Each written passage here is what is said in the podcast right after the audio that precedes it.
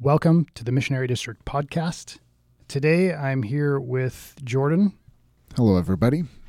And, And- Amos. Hello, Amos. Oh, hi, Jordan. In case I hadn't said hello to you earlier. And today we're going to be talking about baptism and the Eucharist, and specifically why baptism is necessary in order to receive the Eucharist. Uh, this is a question that I get a lot. And one of the reasons I like this question is it seems to come up a lot in the context of Christians who are engaging in the mission of the church. So when you're getting the message of the gospel out there, you're inviting people to church. That's a big part of that. And it's really exciting when your friends and your neighbors come with you. But then maybe it's hard to explain to them why they can't fully participate. It might even seem harsh or unchristlike to invite somebody to church and then, in a way, discriminate against them by telling them that they can't actually fully participate. They can't actually receive communion with us, right? We've just told them all about this God that loves them so completely that he sent his son to die for them. And then we're like, sorry, but you're not good enough to do this with us. Or at least it can feel like that. And so I think having a good answer to this question can help serve our mission.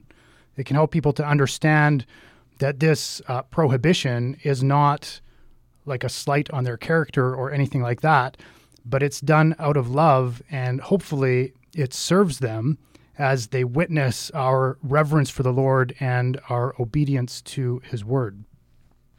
Amos, do you get a lot of questions about this from Christians who aren't baptized yet? If they say, Well, I'm a Christian, I just haven't been baptized yet, can I have the Lord's Supper? I don't know. I don't think I get too many questions. That's a pretty small group. Hmm. I think for the most part, the question comes from people advocating for others, right? Like Yeah. they've brought somebody to church and they don't know how to explain this to their friend who's not a Christian. So they come and advocate for that person Mm-hmm. Where it's not really the you know the non-Christian themselves that feels offended or Sure. or whatever. It's kind of some secondhand offense. Yeah. Yeah. where where there's offense, like Yeah. often it's just curiosity, but Sure. where there's offense, it's usually secondhand. Yeah. or, or at least awkwardness, maybe. Maybe not offense, but people feel awkward yeah. uh, and don't know what to do because they brought their friend and now there's this awkward part and maybe it's uncomfortable enough already bringing someone to church and then everyone's going up at a certain point and now you have to do something and you Right. can't just sit in the pew And oh shoot, I forgot to explain this before the service. and yeah now what i've I had do? that with some of the people i've brought who are christians but they're not used to doing communion that way and then i'm like oh now this is awkward and they were already feeling awkward Yeah. maybe they weren't but i felt awkward secondhand awkwardness. That's yeah, great. that's it. uh, so, what are some of the main reasons for doing it this way? I think uh, probably the first reason that I would say is basically just tradition. Like one of the reasons that we should affirm baptism as a requirement to participate in the Eucharist is because this really is the position that the church has held from the very beginning. And so, yeah, a simple argument from tradition, if you wanted to call it that. And maybe just a word about that before Yeah. we move on. I think maybe that would be a, another question for a whole other episode is why do we care so much about tradition? Yeah, that's something that people, even in Christian circles, but definitely, actually, I think that's one of the, the core, if you could say, tenets of secularism is that we automatically do away with tradition and want to start from scratch, Right. even though you can't really start from scratch. We think we're starting from scratch Mhm. And we're not following any tradition.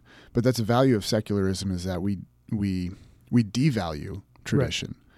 And so even in Christian circles that's become a thing Right. to devalue Christian tradition. But it reminded me of something that I've been reading a lot of C.S. Lewis lately, and he talks about this often. He calls it chronological snobbery. Right. Yeah, yeah, I like that term. Yeah. Yeah. And he at one point he just says like why do we have this assumption that until yesterday the whole world was wrong and stupid but now we figured it out but Yeah. just today it's kind of silly but um Yeah, on uh, on secularism, there's this sort of inherent belief in progress, Right. right? Like we're always progressing, which means the most recent thing is the best thing and the truest thing. Hmm. And so this sort of chronological snobbery is kind of built in to your outlook on history. Mm-hmm. I think um, in the context of the church and in this conversation, Yeah. you know, we're, we're not just saying this is the way it's always been done, so therefore we should keep doing it that way. Like we're just mindlessly adopting the traditions of the past or something like that. I think, particularly when we're discussing theological and doctrinal matters, a charitable interpretation of the past is is going to hold that at the very least our forefathers were not all bumbling idiots right? Like we can safely assume that they had reasons for doing the things that they did and that they found those reasons compelling. So even if we don't know what those reasons are uh, there, there's something to respecting what's been handed down to us and so i guess while i don't think that an argument from tradition is necessarily enough all on its own what it should certainly do is give us pause right? For 2000 years the practice of the church has been almost entirely uniform on this question. We can't simply dismiss that out of hand because it goes against some of our modern sensibilities. We have to dig in and gain an understanding of not only what was believed and practiced but why and in my opinion if we're not willing to do that work then you know the respectful thing to do would be to defer to what the church has always believed about this. I think that's that is the most common sense thing to do. I think, but um, you, like you mentioned, our modern sensibilities that often we dismiss things, even in Christian practice, because they don't they don't mesh with our modern sensibilities. Right. But what I like about what you're doing with this secularism podcast is pointing out that a lot of our modern sensibilities, I guess what we take to be common sense, is actually often more in line with secularism right. than with Christian theology or the Bible, and especially eh, like Christian tradition. Um, Yeah, I think you're right about this. Um, maybe this reluctance in us to defer to tradition too. I think that's that's probably a bigger topic than I realized before we started chatting here, but Mm. it's certainly there in us in the culture. I was trying to think of like an analogy outside of a church context where that might make sense. And just thinking about like I'm an electrician mhm. and when I was an apprentice, I had a journeyman who he shouldn't have taught me this because you're not supposed to work on live circuits anyways. But he, he told me if you're ever working in a hot panel, like in a in a panel that's energized, um, put one hand behind your back and then just work with one hand. And my intuitions, my modern sensibilities say, were like my gut response to that was, well, that's stupid, right? Like, first of all, you look silly. I want to look cool when I'm Yeah. doing electrical work. Um, but but also it's harder, right? Like it's harder to work with one hand. Uh-huh. Obviously, I have two good hands. Why would I restrict myself like that? And so I can disagree, right? But if I don't take the time to find out why he thinks I should do it that way, then I can't really meaningfully disagree with him. Right. But if I take the time and ask the question, then I realize it, it might save my life one day. Because if you're holding on to, say, the edge of the panel with one hand and that's grounded, and you hit a live circuit with the other hand, the current is going to go right through your heart. Hmm. Um, so if you're only working with one hand, the chances of that happening uh, are a lot lower, right? Right. Like you might still get hurt, but you're probably not going to die. hmm And so it was a life saving thing. And now, again, you shouldn't be working on live circuits anyways. And but but once I've done the work to find out why is this practice there, then I can meaningfully disagree. Then I can say, you know, well, why don't we take the time to put on protective equipment instead of doing that? Yeah. Because safety things in the trades have progressed a little bit since you were Uh huh. first getting into Sure. it. And so you can disagree with tradition. Even. Yeah. Um, but I don't think you can meaningfully disagree. Until you understand how the tradition got there and why it's there. Yeah, until you've Yeah. done the work to find out what exactly you're disagreeing with. hmm Uh, Does that make sense? Totally. And I think even with the church, it can be the same way. Like I, I like questions. I like disagreement. And when we look at the history of the church, we find, you know, doctrinal development usually comes out of conflict because we didn't really have a reason to articulate the doctrine of the Trinity until Arianism came along. hmm And then the conflict actually birthed something really beautiful and essential to our faith. And so I think questioning things is really important. And I, I like good dialogue like that. I just think we can't just dismiss things out of hand because our intuitions go one direction without taking the time to do the work and, and get in there and figure out what exactly is going on. Yeah. Okay, so tradition would be one.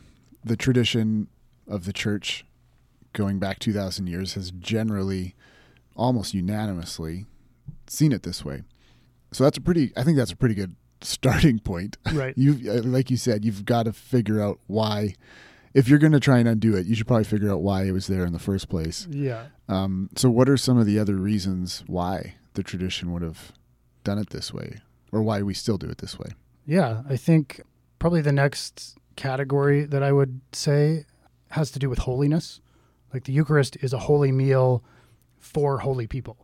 And we see this teaching explicitly expressed in the Didache, which is an early Christian document uh, dated to sometime late in the first century. Uh, so potentially even written before some parts of the New Testament, and actually was almost considered part of the canon of Scripture at some points. And the Didache says this Let no one eat or drink of your Eucharist unless they have been baptized into the name of the Lord. For concerning this also, the Lord has said, Give not that which is holy to the dogs. And so, first of all, to go back to our first point, this shows that holding baptism to be a prerequisite to participation in the Eucharist has unquestionably been the position of the church since the very beginning. But second, the justification for this position is taken to be the words of our Savior himself from Matthew chapter 7. Um, so, Matthew 7, verse 6. So, this would be the first explicitly biblical argument for the practice. And the full verse there reads Do not give dogs what is holy, and do not throw your pearls before swine, lest they trample them underfoot and turn to attack you. Now, Jesus' words might sound a little bit harsh there, especially in the way that the Didache is applying them to people, um, but it is consistent with the biblical witness. We, we regularly see in the scriptures that holy things must be treated in a particular way. So even uh, when we think of the Levitical priests, when they pronounced God's blessing on something, they could no longer treat that thing as though it was ordinary, right? You can look to um, Leviticus 22 or Exodus 30 if you want more examples on that kind of stuff. But when something has been blessed by God, it's been set apart for Him, it's been sanctified, it's been made holy, it must be treated as such. It can't be treated in the same way that we treated it before it was blessed. And the Eucharist is a blessed meal. 1 Corinthians chapter 10 verse 16, the cup of blessing that we bless, is it not a participation in the blood of Christ? It's it's the cup of blessing. The Eucharist is a blessed meal. It's a holy meal, and therefore we must not treat it as though it is ordinary or as though anyone may partake. Can I just pause you there and connect some dots? Because I see today's topic, especially, is connecting a lot to the stuff you're talking about in the other episodes on secularism with Tyler. Yeah. Because you talked about how the Eucharist is a holy meal for holy people. Right. And then there's this quote from um, 1 Corinthians 10 about a cup of blessing that is a participation in the blood of Christ. And I think to understand what it means for something to be holy or to think about this as a participation in something, what does that really mean? Because if the, I guess to, to say, if the world is flat, Right. like secularism trains us to see the world, yeah. then how could a cup of anything be a participation? How could a cup of wine be a participation in Christ's blood? If there's nothing to the world but natural physical matter, Right. and the world is flat, and there's no supernatural dimension, and there's no maybe I don't know if spiritual realm would be the right way to put it. Sure. Then how is wine participation in Christ's blood? Right. Or if you think about the word holy, what does it mean for something to be holy if the Eucharist is holy or we are holy people? I think that's just come to mean you're merely just in a category, you're set apart. Like you hear about that, which is true. That's what Yep. something means to be holy, is to be set apart.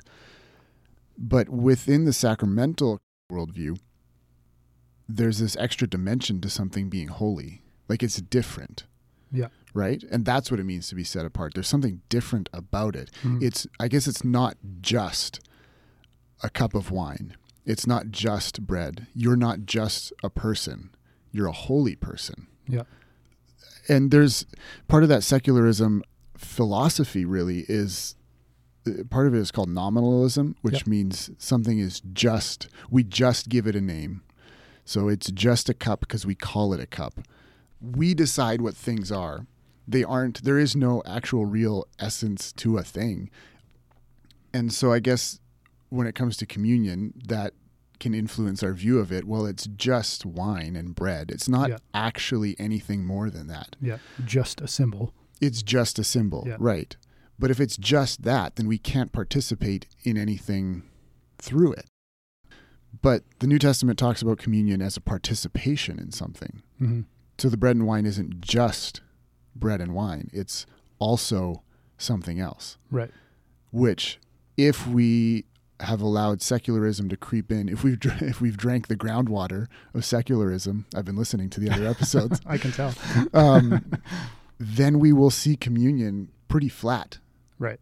and we will miss the extra dimension to it that it is something more that it is participation in something more Yeah. that that's what it means for it to be holy or for us to be holy that there's something more going on than merely god has set you apart for i don't know something great or like Yeah. what does it mean to be Sure. set apart what does it mean to be holy Maybe guess. let's uh, let's give another uh, synonym for holiness and, and call it um, belonging okay in the sense of belonging to God.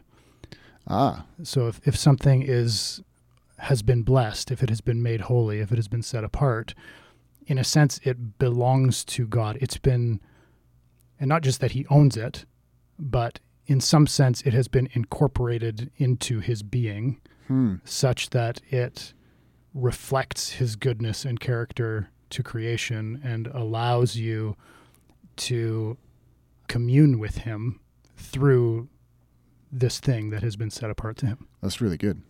Yeah. So holy means to be set apart. That's true. But set apart unto what? Right. Set apart into God. Into God, yeah. Yeah. Sorry, that was a very long rabbit trail in the middle of uh, a very good point you're making about um, about holiness. But I guess what you were saying was that communion is a holy thing. In the scriptures, and Jesus in scripture says, "Do not give what is holy to dogs." He also says, "Don't cast your pearls before swine." Right. But maybe uh, one way that people might look at this is now we're talking about baptism as like a gate that's blocking us from the blessings of God in Eucharist. Yeah, I, I really think that the interpretation that we bring to this is really important. Like, if we're just thinking it as something that's blocking us from the blessings of God or from the presence of God, then we're probably going to be really agitated about it and have a really hard time understanding why this prohibition is there. Alternatively, we might think of it more like uh, the intentions of my journeyman that I mentioned earlier, more like uh, a protective thing, like a guardrail, some protective measure um, to ensure that we are properly honoring the presence of the Lord in the bread and the wine, and to protect the unbeliever, right? Like bringing unholy people into the presence of a holy God is not a good idea. And I think this is really the essence of what Jesus is saying. Do not give dogs what is holy. Do not give holy things to unholy people. Or or to put that another way, only those who have been made holy through union with Christ can enter the presence of a holy God or commune with him, and it is in the waters of baptism where we are made holy, where that happens. In baptism we are eternally united to Christ. We receive his righteousness. We are forgiven and cleansed of our sin. We're made holy. We are made to belong to God. And in a parable that Jesus tells in Matthew 22, uh, it says something very similar. It says that those who would partake of the wedding feast were required to wear wedding garments. Like the people that aren't wearing wedding garments are thrown out. And our wedding garments are our baptismal robes. And so the wedding garments, our baptismal robes of purity, are what qualify us to enter the wedding feast, to receive the Lord's Supper. And so there's two passages already in the New Testament that say much the same thing. This is a holy meal that is reserved for those who have been made holy. So then I guess if up until now you've been seeing this idea of you have to be baptized before having communion as like, well, why would we put that blockage in someone's way? Yeah. Um, really, I mean, you just you flip that around real quick and go, well, baptism isn't the blockage; it's actually the doorway Yeah. that you get to this. Right. And the door to baptism is not really closed; Yeah. like it's open. And if you if you're wanting communion, why would you not want baptism? Right. Because it's how, how did you put it in? Another way to put holiness is Belonging. belonging. Yeah. Yeah. So the water in baptism belongs to God. The Right. bread and the wine and Eucharist belong to God. And by partaking in those things, that's how you belong to God. Right. So if that's the case for both baptism and Eucharist, why would you why would you go, Well, I don't want to get baptized. I just want Eucharist. it seems a little silly at, at that point, I think. Um, but what are some of the other like biblical examples? Yeah, I would say um, another biblical approach would be to say that the Eucharist is a covenantal meal and baptism is the means by which one enters the covenant. And this is the answer I give people when I need to give like a 30 second answer or something because it seems to be the easiest to intuitively understand. Like the Eucharist is a covenantal meal and you obviously can't eat a covenantal meal if you're not in the covenant, right? Like that that makes sense to people. If buying a house was sacramental, then baptism would be like the down payment and the initial signing of the paperwork, and the Eucharist would be like your monthly mortgage payments or something. Now that's a terrible analogy because who wants to make month- monthly mortgage payments? Where's the life in that? but I think at least it gets the idea across that you can't really make a monthly mortgage payment without signing a contract, or at least that would be foolish. The two are connected, and there is a proper order in how they are administered. Baptism and the Eucharist are, are similarly connected. They are the sacraments of our salvation, the, the blood and water which flow from the side of Christ. And baptism is the means by which we enter into this covenant relationship with God and receive our forgiveness and our new life in Christ. And the Eucharist is a meal of covenant renewal.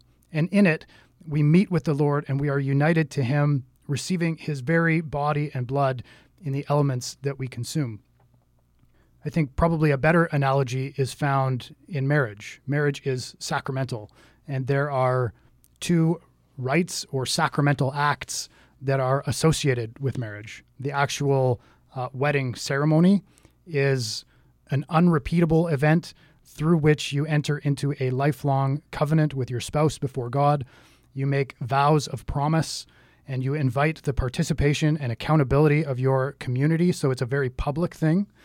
And then the second sacramental act is very private, and it is a repeatable event through which that covenantal commitment to your spouse is renewed and strengthened. And that is, of course, sexual intimacy. And there are reasons that we, we believe sexual intimacy is properly confined to marriage. It's meant to be private, it's meant to be exclusive. And removing sex from the context of marriage effectively devalues marriage and objectifies sex. The meaning and value of both becomes very distorted. And in a similar way, baptism is a one time, unrepeatable event through which you enter into an eternal covenant with God. In the water, you are crucified with Christ. All of your sin and shame is put to death. And then you are raised again into newness of life and filled with the Holy Spirit and incorporated into the body of Christ. And you make vows of promise. You say, I believe in God the Father Almighty. I believe in Jesus Christ. I believe in the Holy Spirit. I renounce the devil and all his works, and so on. And, and it's a public event. You invite the participation and the accountability of the community as they witness your conversion. But then there's there's a second sacrament of salvation. And this one is a repeatable event through which that same covenantal commitment that was made in baptism is renewed and strengthened. And of course, that is Holy Communion. But you can't renew a covenant that you haven't made. And so the Eucharist is private or exclusive. It is exclusive to those of the covenant community. It, it is properly celebrated within the confines of the covenant that was ratified in baptism. And if we remove it from that context, we distort the meaning and the value of both baptism and the Eucharist, and we objectify them. So, what we're saying then about baptism before Eucharist is saying that these things are not religious rites, not merely religious rites, they're about relationship right with God. Not in they're not just objective things that we do or objects, but they're yeah, part of a relationship with a God who's a person and has given instruction about these things. Right. And has an opinion about them. Yeah, and it's a very intimate thing too. Like Right. I mean the analogy to marriage, the renewing and strengthening of of a covenant bond uh, is more than just a piece of bread. Mm-hmm. Yeah. Do you have other scriptural examples?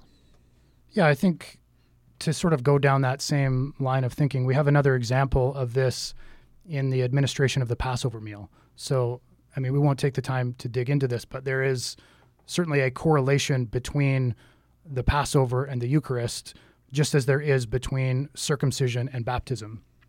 And we can see that the principles regarding the administration of these rites are consistent. In both cases, there is a rite through which one enters into the covenant community, circumcision in the old covenant and baptism in the new.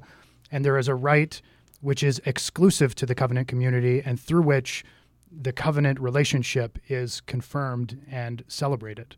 And that is the Passover meal in the old covenant and the Eucharist in the new. And so the New Testament never explicitly says you must be baptized in order to receive the Eucharist. Uh, but the, the Old Testament does explicitly say that you must be circumcised in order to eat the Passover meal. So in, in Exodus chapter 12, you can read about that, about the administration of the Passover meal. And it does, it explicitly says there's no partaking of the Passover meal without being circumcised.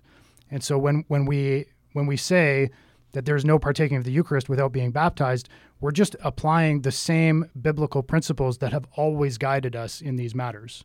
And so I think the scriptures and the tradition really are consistent on this point. The meal of the covenant is reserved for those who have entered into the covenant. So I'm noticing something developing here, which is in Anglican theology, there are well, it depends which Anglicans you talk to, but there's like three or four pillars that they accept as if something's true theologically, you first it's first got to be from scripture. Right. Or or made the case with scripture. Scripture is primary. Yeah. But then tradition is secondary. Yeah. It comes next and often you read scripture through the lens of tradition and some people might not like that idea, but the reality is you're reading scripture through the lens of some tradition. Right. One, whether you know it or not.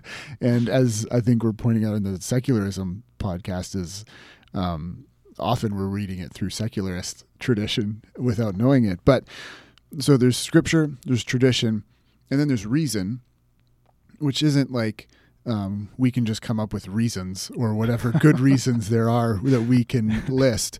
Um, but it's the idea that it, it, reason is in how you are able to kind of put together an argument from scripture and tradition. Right. So just acknowledging that we are we're interpreters of scripture and tradition, and so we're reasoning these things. Yeah. But then the fourth thing, which is sometimes emphasized, sometimes less so, is experience. There's there's some role for experience in how we do theology, Right. but this is always, at least in Anglican theology, always the last and least valuable of the four things. So far, you've got, you've presented the tradition, you've presented um, a lot of the scripture, Yeah. and you've kind of made your reasonable case from those two things. Sure.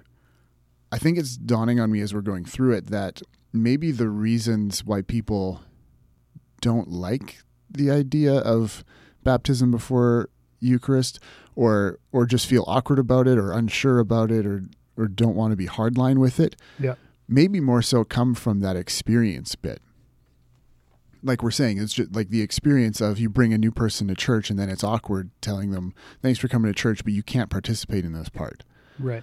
or That could be part of it, I think, and um, I think also that would help explain why often the questions are coming secondhand.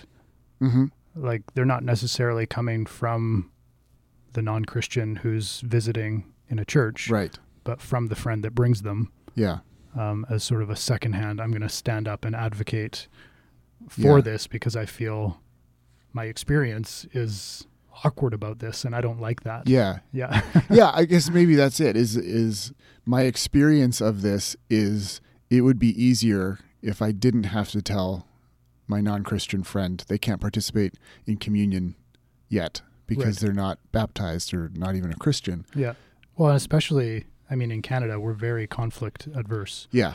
Like, so anything that feels remotely like conflict, Yeah. we don't we don't want to do that, except with our pastors, apparently.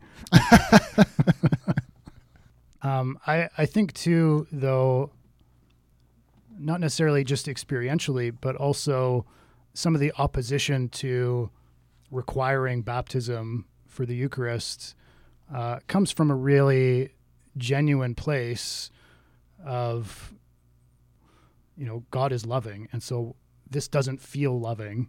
Hmm. So why are we doing this? Yeah.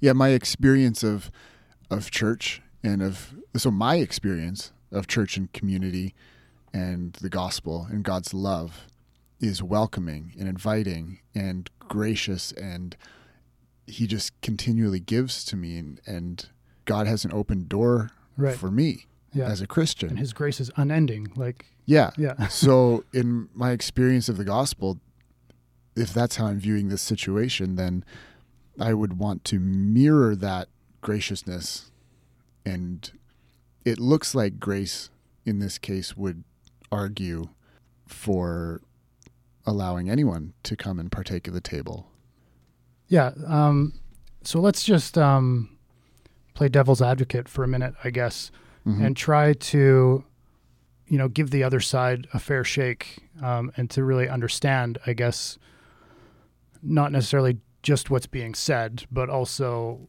maybe why it's being said. You know, what are the the motivations that are underneath it?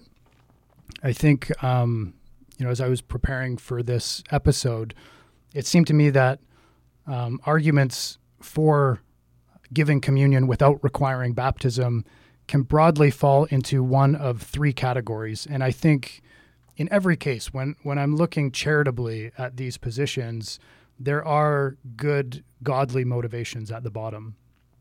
And so the first category is sort of what we've been touching on here already. And I think it's it's built on the desire to model the grace and the love and the acceptance of Jesus. And so we see in the scriptures that Jesus ate with tax collectors and with sinners. In John chapter 4, he spends a considerable amount of time with a Samaritan woman who appears to be an adulterer. His whole mission is to save us, humanity, from our sins, to offer forgiveness, to extend love and grace to us, to invite us into fellowship with God. Jesus doesn't hold people at bay and insist on preconditions in order for people to enter his presence. In fact, it's the opposite. He actively removes obstacles to his presence. In Matthew chapter 19, he says, Let the children come to me and do not hinder them. Let them come. He makes himself accessible to all. And and later on in Matthew chapter 27, we read about the veil in the temple being supernaturally torn in two as Jesus gives up his spirit on the cross. And this is widely and rightly understood as removing a barrier to the presence of God. The temple veil was a literal obstacle to the most holy place, and Jesus just destroys it. And so, if the Eucharist is where we encounter the presence of Jesus, then it would seem like having any preconditions at all to approaching Christ at the table, even baptism, would be to artificially create some kind of obstacle to God's presence. And so, if we want to model the grace and the love and the acceptance of Jesus, then we must, as he did, eat with the tax collectors and the sinners. We must be willing to eat with the unbaptized at the table of the Lord. So I hope I I'm representing that uh, fairly. Yeah, I think the and absolutely when the motivation is to be gracious and extend the grace of God's love to our neighbors, like that's that's an excellent motivation. Yeah. But perhaps yeah, is is there another way to extend that grace to them? Because I think as as maybe I said earlier, there's um or or you said, I actually don't remember if it was you or me. We were talking about baptism being a barrier or an obstacle and going it's not I mean it in one sense it is. It's it has to happen before communion. Yeah. Um, but it's not a barrier keeping people from communion or Yeah. keeping people from God. It's like the doorway into oneness. It's an invitation. Is yeah, it's an invitation. It's Yeah. not it's not a, a slammed door in the face. It's the welcome mat or the threshold you have to cross to come in. Maybe if if I'm, spitballing an analogy here, if we see God as the father of this household and he's cooking a meal for the members of his family, and there's a hungry person outside, you know, we think, well, they they need the food too Right. But you're not going to throw it outside at them. you're going to welcome them into the house Yeah, and yeah. into the family. Yeah. I don't know. That was a bit of a stretch, but I think I think there's some. They have to walk through the It- doorway to get yeah, to the I guess what I'm saying is it's not. Bap- in that case, baptism is not ungracious to ask people to get baptized Right. because we're asking people to join the family and become part of and and welcome them into not only Christ's body but into Christ. Yeah. That's the most gracious thing to do. It is, yeah. And I, I love that people are motivated by grace and by love. And we can absolutely agree that the ministry of Jesus was and is characterized by these things, right? He's very, very welcoming to the people in need all around him. At the same time, I think we should also be able to recognize that he chose 12 to be his disciples, right? That was an exclusive group.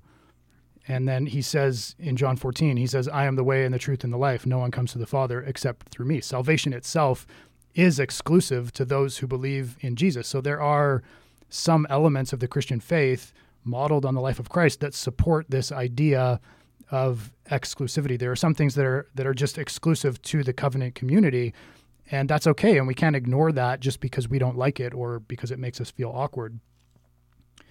But I think more than that, what you're hitting on here is what I would want to say as well, and that is that that baptism is not an obstacle to God's presence. Baptism is a means of grace. It's it's a sacrament that unites us to the person of Jesus Christ. And so we need to be really careful that we don't just see it as something that we have to do in order to receive the Eucharist as if it's just some box to check off on the way to bigger and better things or something like that. And if there are people in your churches that want to receive the Eucharist but aren't baptized, what a fantastic opportunity to tell them about the glories of baptism and to lead them into receiving the grace of our Lord in the waters. Baptism isn't a tool that we sort of wield to keep people away. It's a means of receiving the grace of Jesus and being brought into fellowship with Him. And so, yeah, if you're motivated by grace, then that I think that would be the greater thing is to lead people into baptism so that they can rightly receive the Eucharist. For the record, I think uh, we could do a whole nother episode and should on the glories of baptism. Indeed, That's yeah. a- we can put that on the list. But what are other? Is there another motivation, uh, like a good motivation, or reason you see for wanting to put aside this tradition of baptism before Eucharist? Yeah, I think I think I see three. So the second one I would say is rooted in humility before God. And so just to sort of steelman that side for a minute, people giving this argument would say, you know, this is the Lord's table, not mine. And so who am I to judge or guard the Lord's table? Christ alone is the judge. At the institution of the Eucharist at the Last Supper, Judas Iscariot is there and he receives the Passover meal along with the rest of the disciples. And Jesus did not stop him. And so, if the Lord himself can offer the chalice even to Judas, then who are we to withhold the chalice from anyone else? And I really do see humility in that. And I think this position is careful not to overstep the boundaries of authority. It sees Christ as actively leading the church and desires to leave all judgment in his hands. And so if somebody feels compelled to approach the table, we should let them do that and we should trust that the Lord will make himself known to them in the breaking of the bread. Is that fair? Yeah, I think that's fair. And I think it's maybe also something to remember that it's not that these people can't be present at the meal. Like they're still there in the service and participating in all other aspects of the service. And we trust that Christ will meet them in all those aspects and is meeting them while communion is taking place. And hopefully they're coming forward as well to, to receive a blessing. Right. Um, it's just that they're not partaking in the the elements. Yeah so we're not again we're not restricting them from receiving of christ but just through this one means right and yeah i guess you you mentioned like if in this view we're saying Christ alone is the judge. Yeah. And so we should be humbled to let him decide what ought to happen. Yeah. But again, as you've pointed out in the first half of this podcast, Christ is the judge, and He has shown us right. uh, how this should happen. I suppose, at least your argument seems that's fair. I think, yeah. yeah. And again, I think the intentions are really good. And so I, I do want to honor that and even learn from it. Um, I think the approach here really is grounded in humility before God, and that is a good thing and something to be celebrated. Um, we should be careful not to overstep our boundaries of authority, but at the same time, as, as you point out, refusing to step into the authority that the Lord has given you, that's not a good thing either. And priests and bishops are ordained to word and sacrament. They are given the task of both administering and safeguarding the message of the gospel and the means of grace, the sacraments. And this is the God given role of a priest in Christ's church. And I think distributing the Eucharist to the unbaptized is poor stewardship. It, it is dishonoring to the holy presence of Jesus, to his precious body and blood that has been set apart for the spiritual nourishment of the faithful. And Jesus did give the cup to Judas, and I think we should wrestle with that, but we should also acknowledge that Judas was a part of the covenant community.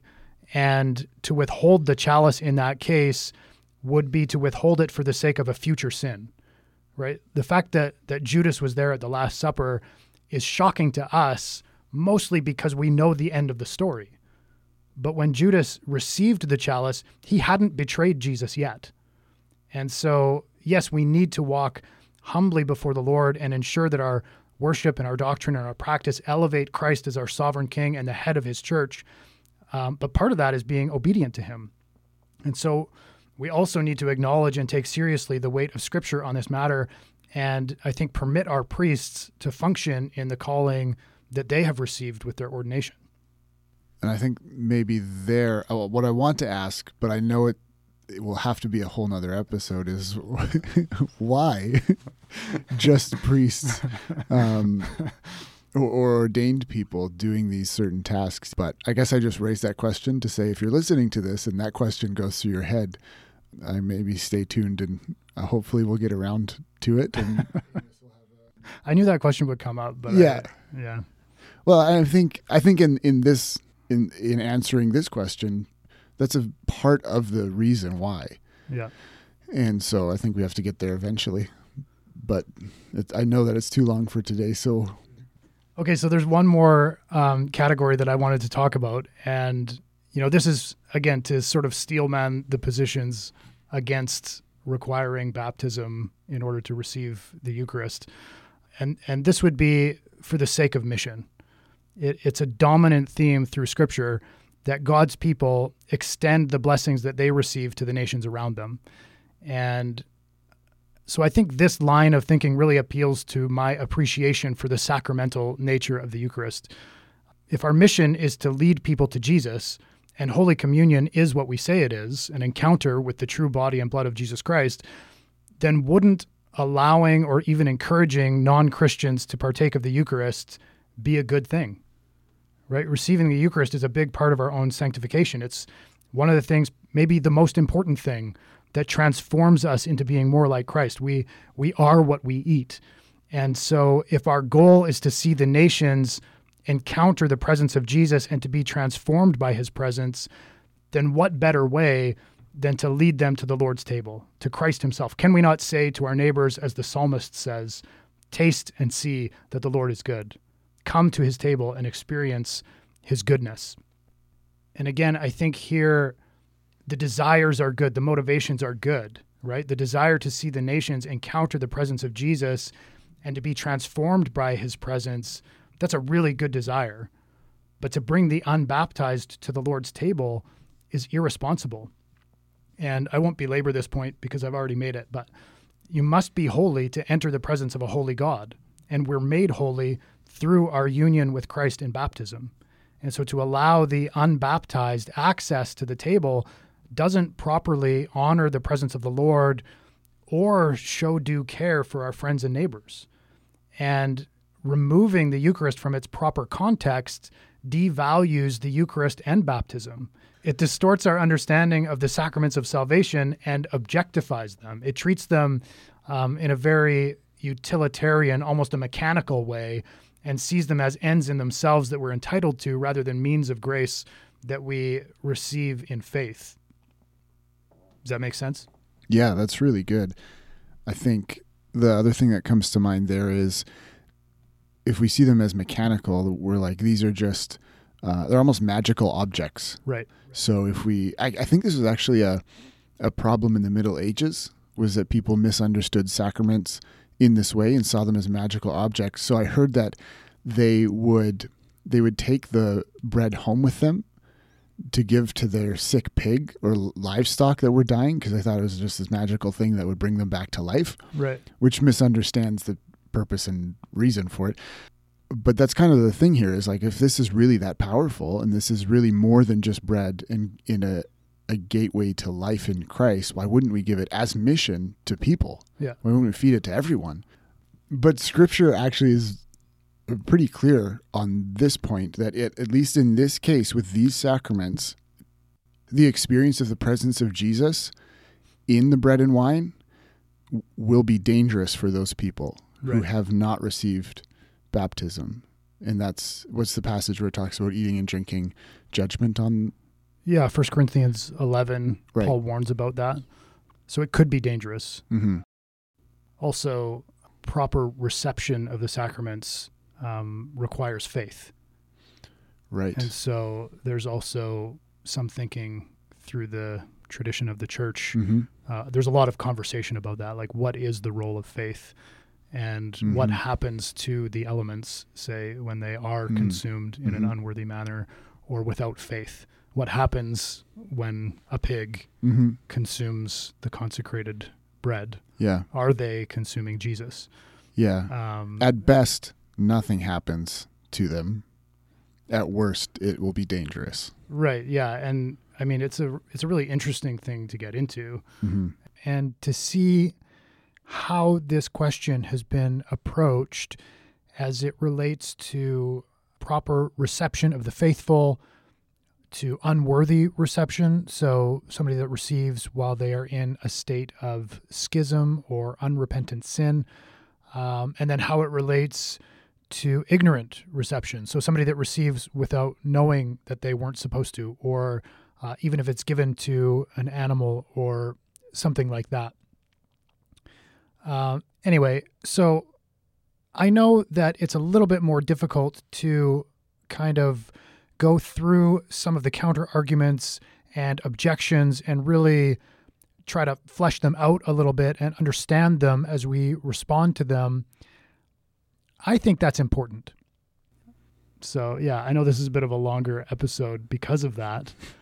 Um, but I hope also that it helps people to understand and appreciate some other viewpoints, right? Like, there are good things in the opposing viewpoints that we can uh, learn from and that we can appreciate. Like, the motivations are really good generally. Like, like Yeah. people are are generally trying to do the right thing and genu- genuinely trying to follow the Lord, and they maybe haven't taken the time to dig into the tradition and understand why these precautions are there or these practices are there. But yeah, they're trying to do a good thing. So it's really great for us to be able to have this conversation to start exploring and explaining explaining maybe our side of it and exploring the re- the reasons other people might have. Yeah. Um, but let's bring it back to what if we bring someone to church and they're not a Christian and either we remember before service to explain this to them or it's communion time and we go, oh, rats, I've got 15 seconds to lean over and whisper Yeah. what, why they can't or what they should do. I mean, how do we put it charitably in a way? How do we still be gracious and humble? yeah. Um, because those were those good points, those good motivations from some of the other views. How do we still be gracious and humble in what we say and full of love, but also explain it really well in like 30 seconds or something? Right. Like, how would you recommend doing that? Yeah, that's a good question. I think if you've forgotten to have this conversation prior to like, you know, the usher is standing at the edge of your pew and Uh-huh. guiding you to the front, I think at that point, just tell your friend, cross your arms over your chest, if you'll have questions, I'll explain this and we can have a, Yeah. a fuller conversation later. Yeah. Otherwise, if you have a little bit more time, hmm I think explaining that this is a really special and sacred thing for us as Christians, Mm. that, that it's a gift that God has given to us, um, and it requires preparation, hmm um, and it requires being in a formal relationship with God Hmm. um, in order to properly partake of it, hmm and that we can't just we can't just circumvent that process. Hmm and then maybe talking about baptism like in, instead of keeping the the focus of attention on the eucharist which is something that they can't have let's talk about something they can have Yeah. right like let's get into the doorway into the family of god like do you want to be united to god in christ in the waters of Mhm. baptism Yeah. because would you be could a wonderful say- conversation to have yeah, you could say that's what this is. That's what communion is. This is part of our um, being united to to Christ and uh, through communion. Yeah. If you want that, though, that I'm so glad you want it. But the way, the first thing is being united to Christ through baptism, right and maybe saying something like, "What we're about to do in communion. This is how we, as Christians." Um, this is a part of our ongoing relationship with God, our, our ongoing and regular relationship. This isn't the start of it. right Like you- this is in the middle of it. Yeah. if you if so, this wouldn't be the place for you to jump in. yeah You know, for the first time. yeah this is the deep end of the pool Yeah, Yeah. yeah, yeah. That's yeah. that might be a good way. Or you could say like, you know, if you if you really love a TV series and you're recommending it to a friend, you're not going to start them off in episode six, right? You're going to be like, well, let's go back to episode one. yeah Um, you need some context yeah, exactly. It it it won't make sense. You need well, even what you said is there's there's preparation yeah for communion, preparing our hearts, and and part of that is we have prepared ourselves for communion, not just with the liturgy and and confession and reflection and stuff, but we've prepared ourselves through baptism. Right. Yeah, and I think to to point out that what's happening here at the table, you know, began in baptism or is a a reaffirming of what happened in baptism. Like Hmm. you can draw those connections and then have a, a deeper, more meaningful conversation about baptism. hmm And I think I said before, sort of my 30 second answer is uh, the Eucharist is a covenantal meal, and Mm. baptism is the means by which someone enters into the covenant. Um, I like your uh, language about relationship better, I think, um, because covenant is kind of a tricky word for, Sure. for people. New people, yeah. Um, so maybe, you know, this is a family meal and you enter into the family, you become part of the family hmm by being baptized. And so let's talk about baptism and what that means. Yeah, that sounds good. That's great. I know this is a question that a lot of people have. And so I hope that this answered some of those questions and also maybe helped people to think about it in different ways from different perspectives. And thanks for talking with me today, Jordan, about this. You're very welcome. My pleasure. And uh, as always, if you want to get in touch with us, you can reach us at missionarydistrict at gmail.com. Thanks, everybody.